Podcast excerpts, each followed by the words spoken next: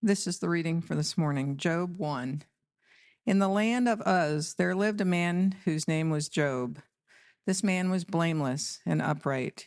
He feared God and shunned evil.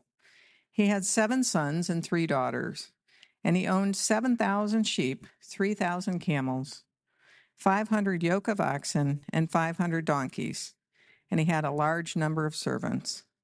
He was the greatest man among all the people of the East. His sons used to hold feasts in their homes on their birthdays, and they would invite their three sisters to eat and drink with them. When a period of feasting had run its course, Job would make arrangements for them to be purified. Early in the morning, he would sacrifice a burnt offering for each of them, thinking, Perhaps my children have sinned and cursed God in their hearts. This was Job's regular custom. One day, the angels came to present themselves before the Lord, and Satan also came with them. The Lord said to Satan, Where have you come from? Satan answered the Lord, from roaming throughout the earth, going back and forth on it. Then the Lord said to Satan, Have you considered my servant Job? There is no one on earth like him. He is blameless and upright, a man who fears God and shuns evil. Does Job fear God for nothing? Satan replied. Have you not put a hedge around him and his household and everything he has? You have blessed the work of his hands, so that his flocks and herds are spread throughout the land. But now stretch out your hand and strike everything he has, and he will surely curse you to your face. The Lord said to Satan, Very well then, everything he has is in your power, but on the man himself do not lay a finger. Then Satan went out from the presence of the Lord. One day, when Job's sons and daughters were feasting and drinking wine at the oldest brother's house, a messenger came to Job and said, The oxen were plowing and the donkeys were grazing nearby, and the Sabeans attacked and made off with them. They put the servants to the sword, and I am the only one who has escaped to tell you. While he was still speaking, another messenger came and said, "The fire of God fell from the heavens and burned up from the sh- burned up the sheep and the servants, and I am the only one who has escaped to tell you." While he was still speaking, another messenger came and said, The Chaldeans formed three raiding parties and swept down on your camels and made off with them. They put the servants to the sword, and I am the only one who has escaped to tell you. While he was still speaking, yet another messenger came and said, Your sons and daughters were feasting and drinking wine at the oldest brother's house. When suddenly a mighty wind swept in from the desert and struck the four corners of the house, it collapsed on them and they are dead, and I am the only one who has escaped to tell you. At this, Job got up and tore his robe and shaved his head. Then he fell to the ground in worship and said, Naked I came from my mother's womb, and naked I will depart. The Lord gave, and the Lord has taken away. May the name of the Lord be praised. In all this, Job did not sin by charging God with wrongdoing. The word of the Lord. Church, will you pray with me? Dear God, I, I, I thank you for who you are, for the good and loving God that you are, for the wise and powerful God that you are, for the kind, loving, gentle, peaceful God that you are. You are the God who makes a way. You are the God who changes everything. You are the God who has lit my path. You are the God who sent your Son to lay down his life so that I may be saved.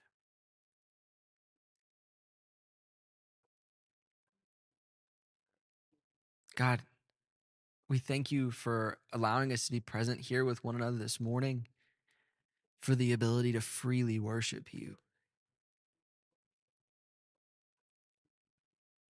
Lord, I thank you for Will and his willingness to come and share what he has been working on, what you have been working in him. Lord, I pray for comfort and confidence. I pray that your word would be spoken to us this morning. I pray that you would open our hearts and our minds to be ready to receive it. Lord, I pray as a church body, you would help us to trust you this morning. You'd help us to give you all that we have. And Lord, please keep that spirit working inside of us. Lord, I thank you once more. You are good. I pray your blessing over this service. And in Jesus' name we pray. Amen. You may be seated. Um, as Will comes up, I just want to introduce him briefly. Um, Will is a very good friend of mine, as well as Jacob and, and a lot of our college students. Will is in seminary right now. Uh, he graduated last year uh, with a communications degree from UTC and is now uh, pursuing a seminary degree um, and looking to serve the Lord. Um, in whatever way the Lord calls him. So uh, we're super thankful for Will's willingness to come to our church and serve um, by sharing the word with us. And um, that's all I got. Will's a pretty awesome guy. So uh, I'll hand it over to you.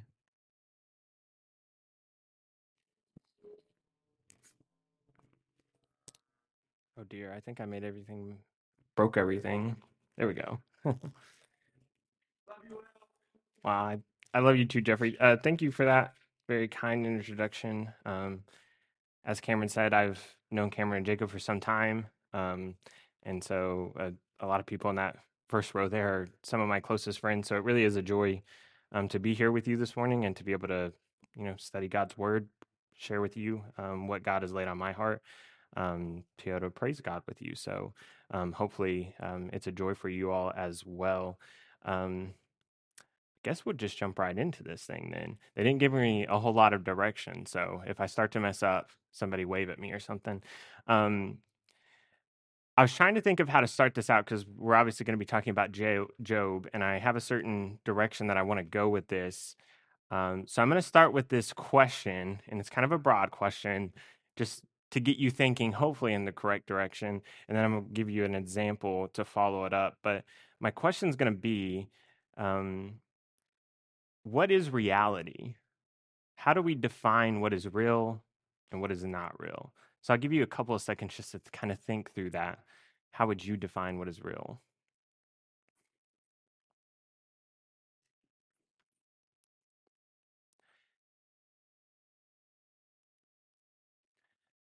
I don't know if like my mind automatically went to like five different sci-fi films that I've seen in the past. So I don't know if anybody else had that experience. It's kind of a, a very broad question. It's a philosophical question.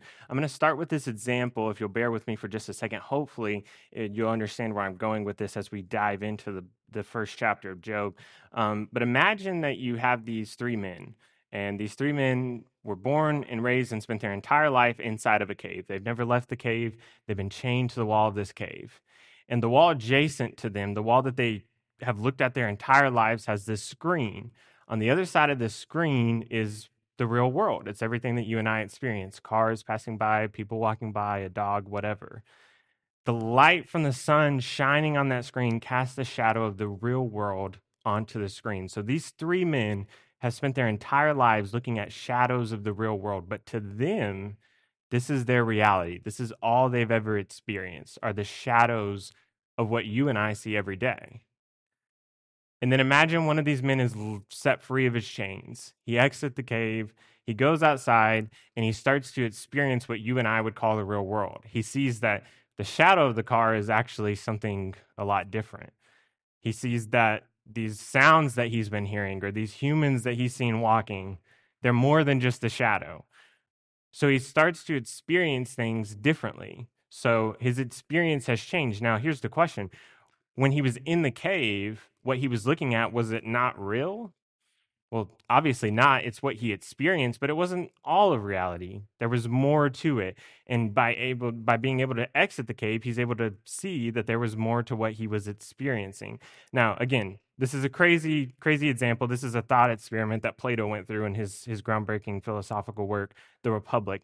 You can go super deep with this. This is not my point. Obviously, we're here to study scripture, but I think it at least helps us understand this idea that you and I experience things differently and what we experience is very real to us, but it doesn't guarantee that our experiences are always the full picture. And that's what we have here in this first chapter of Job. We have a man who experiences something very tragic, very hard to deal with, but he doesn't have the full picture. And you and I get the full picture. Job does not. So let's look at what we see as Job's reality. It starts out with a very basic description of Job. We read it earlier.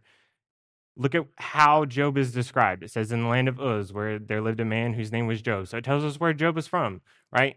I've been here, I don't know, an hour. I've already been asked like three different times where I'm from. That's okay, right? It's what we do. We want to know where people are from. We relate to that kind of that kind of question. We like to talk about where we're from. It helps define who we are. So we see where Job is from, right? So, second thing, this man was blameless and upright. He feared God and shunned evil. So we see Job has a set of values. He values or he fears God. And because of his fear of God, it causes him to shun evil. All of us have something that we value. Now, my hope would be, my prayer would be, if you're here this morning, that your values mirror what Job values, that you have a f- healthy fear of God. And because of that, you shun evil. But even if you don't, even if your values stray from that, you still have something that you hold to, something that's important to you. Every person does. And that helps direct how you live your life. We're going to see how Job responds to his crisis is heavily connected to what he values and what he does not value. So we see Job, he's from the land of Uz. He values God. He fears God. What else do we see? He had seven sons and three daughters. So now we get a little glimpse of his family life. I think this is, you know, very applicable for you and I. Family is important, right? If you're I've I've never been a parent, so I'm just guessing here. I know how my parents respond. Usually when my parents meet someone new, they're like, "Hi, I'm Todd, I'm Kim." And then the first thing they do is they like drag all of their 20 million kids out in front and they're like, "Here's all the kids," right? So family is important to them. It's become their life. I've I've taken over their life completely. What can I say?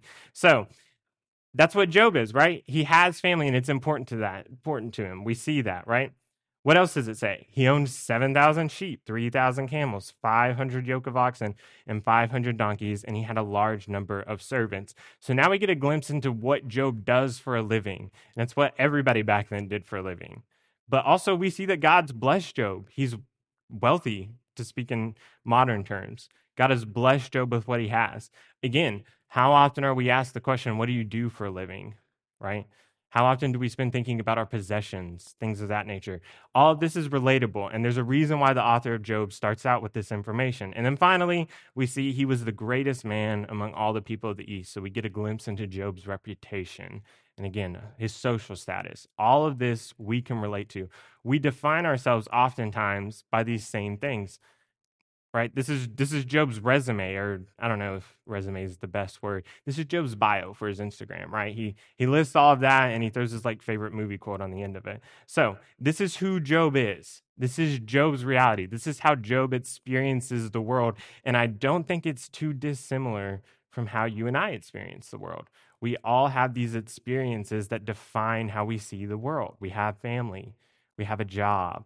We have values. We have a social status we're from a certain area a culture has has influenced us. All these things are important. They're important to job. But then we see where job's circumstances change greatly and it happens extremely quickly. Everything that job cares about everything that job values is taken in an instant. His family is gone. The only one that's left is his wife and we find out in chapter 2 she's not necessarily pro job anymore right? She she kind of becomes an obstacle we see that his his job and his possessions, all the things that would define him in that area, they've changed. They're taken away from him. We see that his social status has changed when his when his friends come and they engage in conversation with Job throughout the remaining of the chapter. They see Job as different. He, they no longer see him as the greatest man in the whole region. They see him sitting in the pile of this ash with his entire life destroyed. And they start to question who is Job? Like, was he really the greatest man in the whole region? Was he really faithful to God in the way that we thought, right? And so all these things are changed. And the only thing that Job has left is his values. And the question becomes, and the whole book of Job is about, is he going to change his values? Is he going to quit fearing God? Is he going to quit shunning evil? Is he going to turn his back on God? Or is he going to remain faithful to God? And this is the question that they seek to answer throughout the book of Job. Now, again, I don't think this is too dissimilar from us. Hopefully, none of us have ever experienced something like what Job experienced, where our entire reality is changed, where everything is taken from us. But unfortunately, it does happen. Right now, there are people in the Gaza Strip, or there are people in the Ukraine whose lives are completely flipped and everything that they care about is taken. There were people a few weeks ago in Maine whose families were taken from them. This inexplicable act of, of, of hurt was put upon them, right? Our lives can change completely. And then the question is, how do we respond to that? This is where Job is at. Why did these things happen? Why did bad things happen? Why is there sin in the world? Why do good people, for lack of a better term, good people experience bad things? That's the question that we're given here. And Job has to kind of deal with this when his circumstances change. Now, I mentioned earlier that we have access to a view that Job doesn't have, which is God's view. We can see how God sees Job's situation. So, this is very insightful for you and I, but keep in mind, Job, he doesn't understand this, right? This is just for the readers. We find this in verses 6 through 12. Starting in verse 6, it says, One day the angels came to present themselves before the Lord, and Satan also came with him. The Lord said to Satan, Where have you come from? Satan answered the Lord, From roaming throughout the earth, going back and forth on it. Then the Lord said to Satan, Have you considered my servant Job? There is no one on earth like him. He is blameless and upright, a man who fears God and shuns evil. Does Job fear God for nothing? Satan replied. Have you not put a hedge around him, his household, and everything he has? Have you blessed his works in his hands so that his flocks and um, herds are spread throughout the land? But now stretch out your hand and strike everything he has, and he will surely curse you to your face. The Lord said to Satan, Very well, then, everything he has is in your power, but on the man himself do not lay a finger. So here we have this interaction between God and Satan. And God looks at Job and he says, Job is faithful. Job is blameless. He is upright. And Satan challenges that idea. Satan steps in and he says, Actually, Job's just faithful because you've given him a lot of stuff, because of the blessing that you put on his life. So Job's faithfulness invites this challenge onto Job himself from Satan. This is very important for you and I to understand because I think faithfulness often invites a challenge from Satan. In fact, I think it's paramount that this happens. We see this all throughout Scripture, right? We see that when people remain faithful to God, Satan's going to step in and try to turn their faithfulness into something else. He's going to try to disprove their faithfulness. We see it happen all the time. We see it happen with David. David is this man after God's own heart. And yet, what happens? Satan steps in and he says, Well, what happens if, I don't know, the king that's taken you under his wing, God's anointed king, turns on you and tries to kill you? Are you going to remain faithful to God then? We see this with Shadrach, Meshach, and Abednego. These the, one, a handful of people that are staying faithful to God despite the Babylonian exile. And then Satan steps in and he says, Well, what happens if your life is on the line? If you're going to be thrown into the fiery furnace, are you going to remain faithful to God then? All these questions are asked. Peter does the same thing. This man whose faith, Jesus himself said, his faith would lay the foundation for Jesus' church. And then Satan steps in and he says, Are you going to remain faithful when Jesus is being tortured on a cross? These questions are asked of some of the most faithful people in all of Scripture. And I think this, this should reflect back on us, and we should ask ourselves if we remain faithful to God, are we going to be above this question? If if David, a man after God's own heart, can be, if Satan can come in and challenge him and his faithfulness, is Satan not going to try to challenge us? Shadrach, Meshach, and Abednego, what do they say? They say, I know God has the power to save us, but even if he doesn't, I'm going to remain faithful. Think of Peter, right? Peter fails the test at first. Peter denies Christ three times. Which one are we going to be? Are we going to remain faithful to God despite the challenge? Or are we going to turn? This is the question that's being asked of Job. If you and I are faithful to God, then we invite this challenge from Satan. We're not above it. This is important for us to understand. Jesus himself goes through this. Jesus, the Son of God. In Matthew chapter 4, we get this story where he goes into the wilderness to pray, and all of a sudden, Satan steps in and challenges him, right? He asks the question. He says, If you'll just bow down and worship me, what's he saying? Don't be faithful to God. Turn, right? That's the question that he's asking Jesus. If you just bow down and worship me, I'll give you everything that God has promised you. And of course, we know because Jesus is the holy, perfect Son of God, he resists that challenge. If Jesus himself is not above the challenge of Satan, do you really think you and I are going to be above the challenge of Satan? Faithfulness to God invites a challenge from Satan, and we have to be ready for that. So, how do we become ready for that? Well, I think Job, this first chapter, really gives us an outline for how we remain faithful for God. The very first thing that we see is what did Job do with his life before the challenge was invited? How did Job live his life? Look at verses four through five.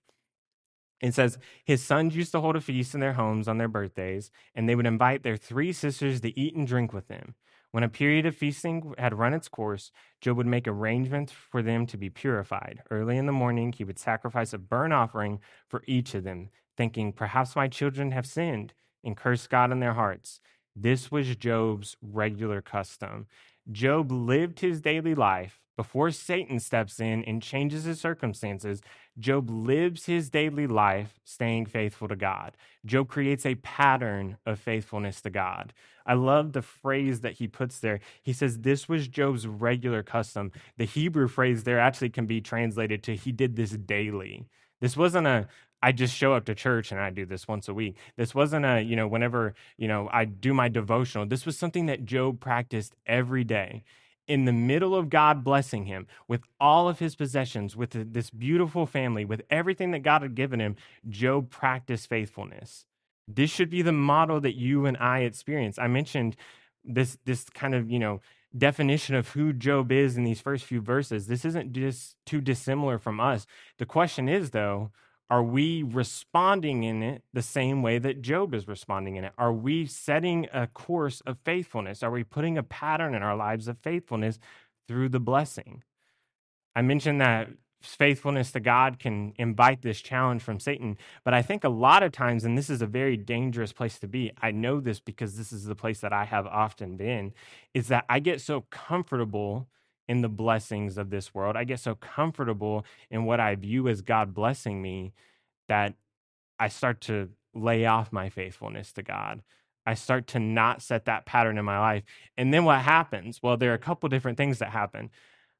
I can get hit with the challenge like Job did, and then I'm not prepared because I don't know how to respond to it. Or, and I think this is maybe even more dangerous, Satan can just leave me in that moment of blessing he'll take his hands off me because I'm not blameless and upright like Job. I'm not living my life the way that Job is. And so Satan doesn't invite that challenge. And then here I am stuck in this blessing, at least what I view as a blessing, and I'm not remaining faithful to God. And Satan's like, this is exactly where I want you. Yeah, I think you and I have to view our lives. We have to look at our lives through that lens and say, is God truly blessing me in my life? Or has Satan had me in this moment? Now, I'm not saying that in order to remain faithful to God, your entire life has to fall apart. Everything has to be in shambles. Thank goodness that's not the case. But I do think that as Christians, it's taught all throughout Scripture, we are going to face trials and temptations. We are going to face tests and struggles. And when that happens, are we going to be prepared? I think the answer to that is going to be found in how we lived our lives before that. That's at least what Job's situation is, right? Job is faithful to God, his regular custom, his daily habits, his his you know pattern of his life is a pattern of faithfulness. And yes, that invites the challenge, but it also shows that Job is able to overcome that challenge because of his faithfulness to God. We see that, right? Verses 21 through 22. Job's response to everything that happens to him is a response of faithfulness. He says, Naked I came from my mother's womb, and naked I will depart. The Lord gave, and the Lord has taken away.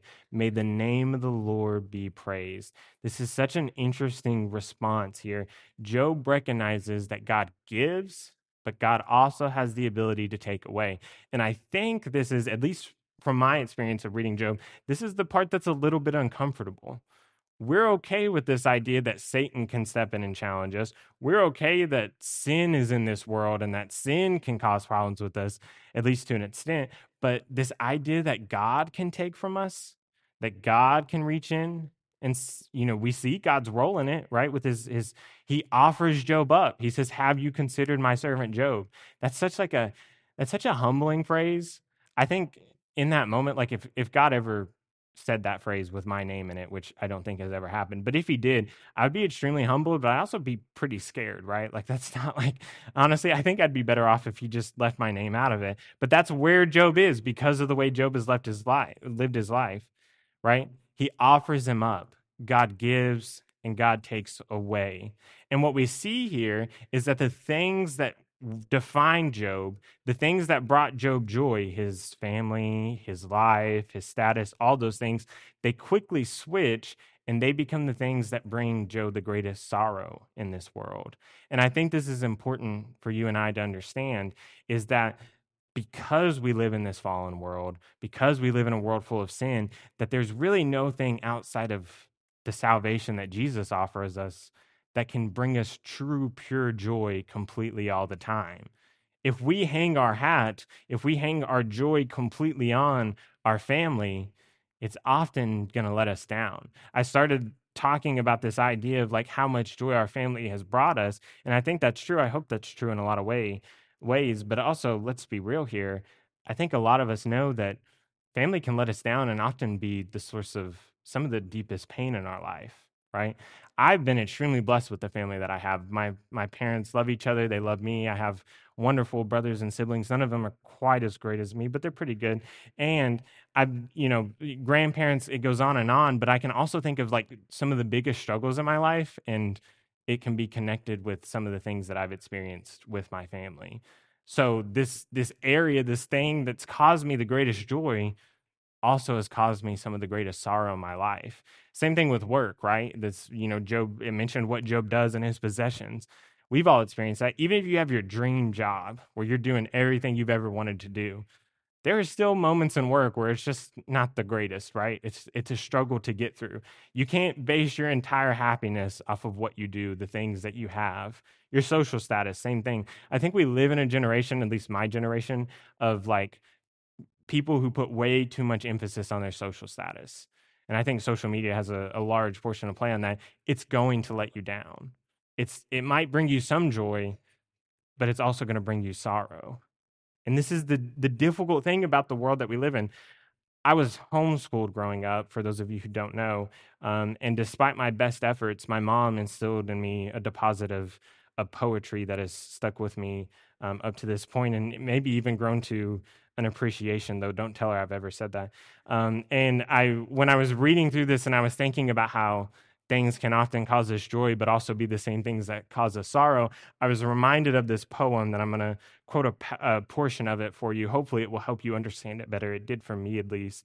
Um, it says, "Your joy is your sorrow unmasked, and the self same well from where your from which your laughter often rises fills your t- is filled with tears. And how else can it be?" The deeper that sorrow carves into your being, the more joy you can contain. Is not the cup that holds your wine the very cup that was burdened in the potter's oven? And is not the lute that soothes your spirit the very wood that is ho- that was hollowed out with knives?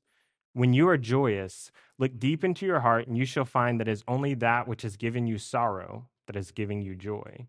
And when you are sorrowful, look again into your heart, and you shall see that in truth you are weeping for that which has been your delight. Some of you say joy is greater than sorrow, and others say, nay, sorrow is greater. But I say unto you, they are inseparable.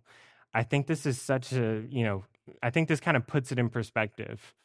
There are things that cause us great joy, there are things that define who we are and we appreciate. But because of the brokenness of our world, those are also often the same things that cause us great sorrow. And this is the experience that you and I have recognized if we put our faith in Christ, because we recognize that this world doesn't offer us enough to be truly happy for eternity. Because this world's broken. We need something more. We need the blood of Christ. We need what God has offered us. This is the problem that Job finds himself in is that he's his life was defined by all these things and then all these things were taken from him but Job remains faithful because Job recognizes that his happiness, his joy, his sorrow, all of these things don't have to be hung on those things. If he remains faithful to God, God won't fail him. Job never really understands why he goes through what he goes through. This is super interesting. If you read throughout the book of Job, unfortunately, um, Pastor Price, well, Pastor David. He told me not to call him Pastor Price when I spoke to him last. Pastor David only allowed me one week, so I'm not going to go through the entire book of Job in one week. We're just going to stick to the first chapter. It was tempting to, because there's a lot in there that I love. Um, but if, if you get to the, the end of the book of Job, when God actually steps up and answers Job's question, he doesn't really answer the question that Job asks. Job is like, Why are these things happening? And God doesn't tell him. God steps in and God says, I'm in control. He gives him this beautiful picture of the universe and how God works through it and how God's divine powers control everything in our universe. But he doesn't answer Job's actual question. You and I understand why Job's going through it, but think about your life and the struggles that you've gone through. Do you always understand why you go through certain struggles? I think oftentimes we feel lost, or at least my experience is we do. Um, the Bible gives us several reasons why we go through trials and temptations. There's, uh, you know, condemnation for sin. I think oftentimes you might know if that's the case, or at least you should. Um, but also to glorify God, to be tested, such as in Job's case. And we don't often know when those things are happening. But what we do know, based off the book of Job, is that if we remain faithful to God, God won't let us down. We're called to remain faithful to Him. So God is this one thing that offers us true joy, eternal joy. And we see when we get into latter parts of scriptures, especially revelations and in times, that we're promised this reality where everything is pure joy, where we no longer have to deal with pain and sorrow. This is the hope that you and I have as Christians, right? Our reality has been changed because of what Christ has done for us. Job's reality was completely switched into this horrible situation where he's lost everything. But Job remains faithful to God because he knows God is the one who allows realities to be changed. If you'll turn with me to Ephesians chapter 2, we're going to go to Ephesians chapter 2, and I think Paul kind of touches on this, and this is going to hopefully drive this home a little bit more and make it more um, applicable to you and I, right? What does Job's situation mean to you and I? Ephesians chapter 2, we're going to read verses 1 through 5.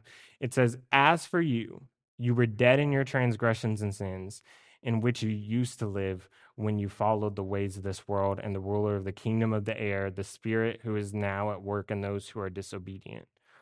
That's our situation. That was our reality before Christ stepped in, right? All of us also lived among them at one time, gratifying the cravings of our flesh and following its desires and thoughts. Like the rest, we were by very nature deserving of wrath.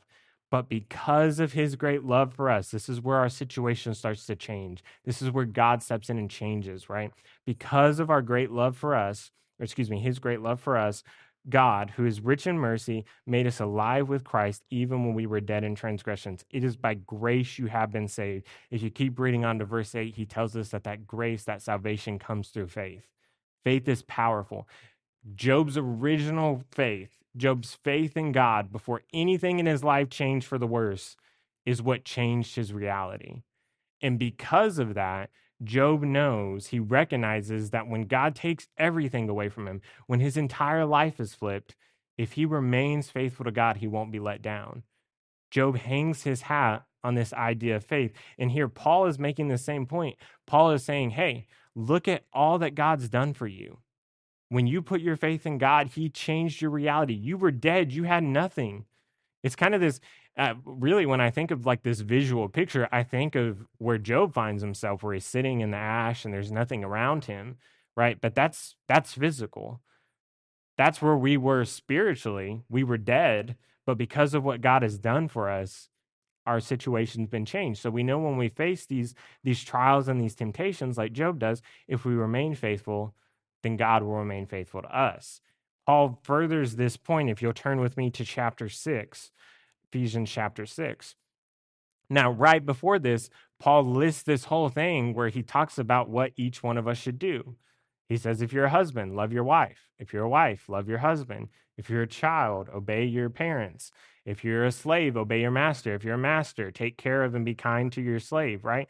He's giving us all these direction. What's he talking about here? Well, some of these are specific examples, but really what he's doing is he's laying out a pattern of faithfulness in whatever situation that we're supposed to be in. It's the same thing that Job's going through. Paul is saying, I don't care what your situation is. I think he, the exact phrase he uses, he says, whether you're a slave or free, right? You could you could really view that as whether you're being blessed by, by God right now in your situation, in your circumstance, or if if you feel like everything's been taken away from you and you're being tested by God right now in your situation and circumstance. And what does Paul call us to do? He calls us to remain faithful. And then Paul goes deeper with it in chapter 10, or excuse me, chapter 6, verse 10. Um, he says, Finally, be strong in the Lord and in his mighty power. Put on the full armor of God so that you can take your stand against the devil's schemes. For our struggle is not against flesh and blood, but against the rulers, against the authorities, against the powers of this dark world, and against the spiritual forces of evil in the heavenly realms. Here, Paul he gives us this this view of our situation in the same way that the author of Job does for Job's situation. He pulls back the curtain and he says the struggles that you're going through and the blessing that you're experiencing, it doesn't matter which one you're in, there's something deeper going on. There's something bigger going on. We're in this spiritual battle. And so he calls us to remain faithful to God, right? How do we do that? We put on the full armor of God to remain faithful to him when the devil attacks us. And then if you go down to verse, um, excuse me, verse 16, I think this is the one that I really want to focus on here. Verse 16, in addition to all this, take up the shield of faith with which you can extinguish all the flaming arrows of the evil one. So when Paul tells us, hey, remain faithful to God, set this pattern in your life so that you can be successful when Satan attacks you, one of the things that he focuses on is faith. Faith is hugely important for you and I being successful in how we follow Christ. Notice how he describes it. He says, Take up the shield of faith with which you can extinguish all the flaming arrows of the evil one. Think of Job's situation. Job is sitting there. He's got his family, he's got you know all of his possessions, he's got his reputation, he has everything God has blessed him with. And then all of a sudden, Satan, one by one, starts shooting these arrows and taking them out one by one. What protects Job in this situation? It's his faith. It's this shield that keeps him from falling and turning against God. That's the power that faith has. That's what you and I are called to do. Job may not realize it, he may not view it this way, but his faith becomes the shield that protects him from what Satan is doing. And I don't want to, yeah, I think a lot of times we can read this verse, or at least I do. I read this verse and I start to belittle my situation that I'm going through or my circumstance. And I don't want to do that with any of you all. Again, the things that we experience, right? Just like the, the example I gave at the beginning, the things that we experience, they're real. It may not be the complete story, but they are real. What you're going through, the struggles that you're going through are real, right? If you lose a child the way that Job does, that pain is real like I don't know, I can only imagine, but that pain is very serious, right? Those things are real. So I don't think Paul here is trying to belittle the situation that you're experiencing. I think he's trying to use that as a reference point. He's saying, imagine your greatest pain. This is where your pain is, the struggle, the trial that you're going through. Faith is greater than that. So he really is showing us how great faith actually is, that it can overcome even the hardest trial and temptation that we face. Jesus preaches this, right? Jesus tells his disciples that faith the size of a mustard seed can overcome a mountain. He doesn't say, or move a mountain, excuse me. He doesn't say, hey, if you have faith, all of a sudden the mountain gets smaller and you can scale it, right? He's not belittling the mountain. The mountain's there. It's just faith is greater than that. And that's what I think Paul is getting at. So here's the question In Job's life, how does Job overcome this terrible situation? Well, Job, he relies on his pattern of faith, and he continues in that pattern of faith even through trials and temptations. Here, Paul in Ephesians is saying, How do you remain faithful to God? You rely on this pattern that you've set. Whatever your situation is, you remain faithful to God. Because if you have that faith, You'll be able to extinguish all the arrows that Satan is continually firing at you. You'll be able to overcome all the trials and the temptations that Satan is firing at you. So I think I'm going to leave us with this question. I think we have to examine our lives in the same way that the author of Job examines his life. What is your situation right now? What are you in? Are you in a period of blessing like Job, where, or at least Job at the very beginning, where God has given you all these things, right? God has blessed you with all these things. If you are, are you remaining faithful to God in that period? Or perhaps maybe you're in this period where you are struggling, where God's taken away from you, or God's allowed sorrows and hardships in your life. If that's the case, are you remaining faithful? It's really the same question either way. Have we set this pattern of faithfulness to our lives? And I think there's several different ways we can do this. I was thinking through um, I we read this book last year at, the UTC BCM, um, which is where I met the vast majority of people that I know here. Um, we read this book called Spiritual Disciplines, and it's all about these like habits that we set in our life that set us up for success. And you can go through it's you know a, a daily walk with God through His Word, daily a healthy prayer life, fasting, all of these things and i think that's part of it right you know staying connected in a, a, church right a local community of believers all of those things are part of this pattern that we set up through faith but i think sometimes it goes even beyond that and it's these everyday decisions. Are your thoughts constantly focused around god or are you allowing your thoughts to stray? That's something that i really struggle with right? Um, when no one else is around and you have to make a decision, right? I think the the example of I thought was always like, you know, if I cheat on this quiz, no one's gonna know. You know, I'm in online school, so it's just like me and the computer. Except for God's watching, right? God's looking at what I'm doing. That's what we see in Job, right? When you have this, you know, as a parent, your children are watching you're setting an example for your children are your are your eh, the the pattern that you're setting in your life is it resembling a pattern of faithfulness to god even in the mundane even in the blessing and in the struggle that's what paul calls us to do that's what the book of job is about so I, my encouragement to you i guess the thing that i'm going to leave you with is examine your life and look at the patterns that you're setting in your life are you setting a pattern of faithfulness? And my encouragement to you would be to do that no matter what your situation is. I don't know where you're at. You probably don't know where I'm at, right? We all have struggles. We all have times of blessing. My prayer would be times of blessing, but struggles happen and they're, they're for a reason. Are you remaining faithful? Do you have a pattern of faithfulness to God? If you'll close with me in prayer real quick, and then I think we're going to jump into another song.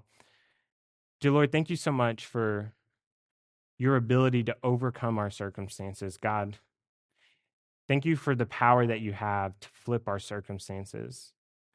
God, it's this power that changed my life when I was dead in my transgression. God, it's this power that has given me hope for the future. God, but with that, I have to accept the same way that Job did, that you have the ability to take away as well. God, and I pray that each and every one of us would recognize your ability to do that God, that we would humble ourselves to a pattern of faithfulness in our lives. God, that we would set ourselves up for success to lead as an example the way that Job did when we face trials and temptations. God, help us to fall back on you, to remain faithful to you in all struggles in our life and in all blessing in our life. Again, God, I thank you for this opportunity to be here to study your word. Be with us this morning as we close out this service. In Jesus' name I pray. Amen.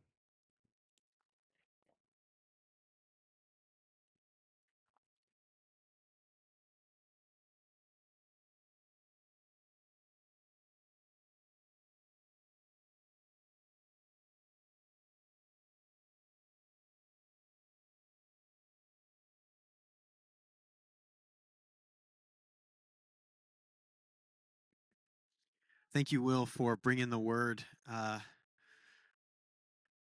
to us today.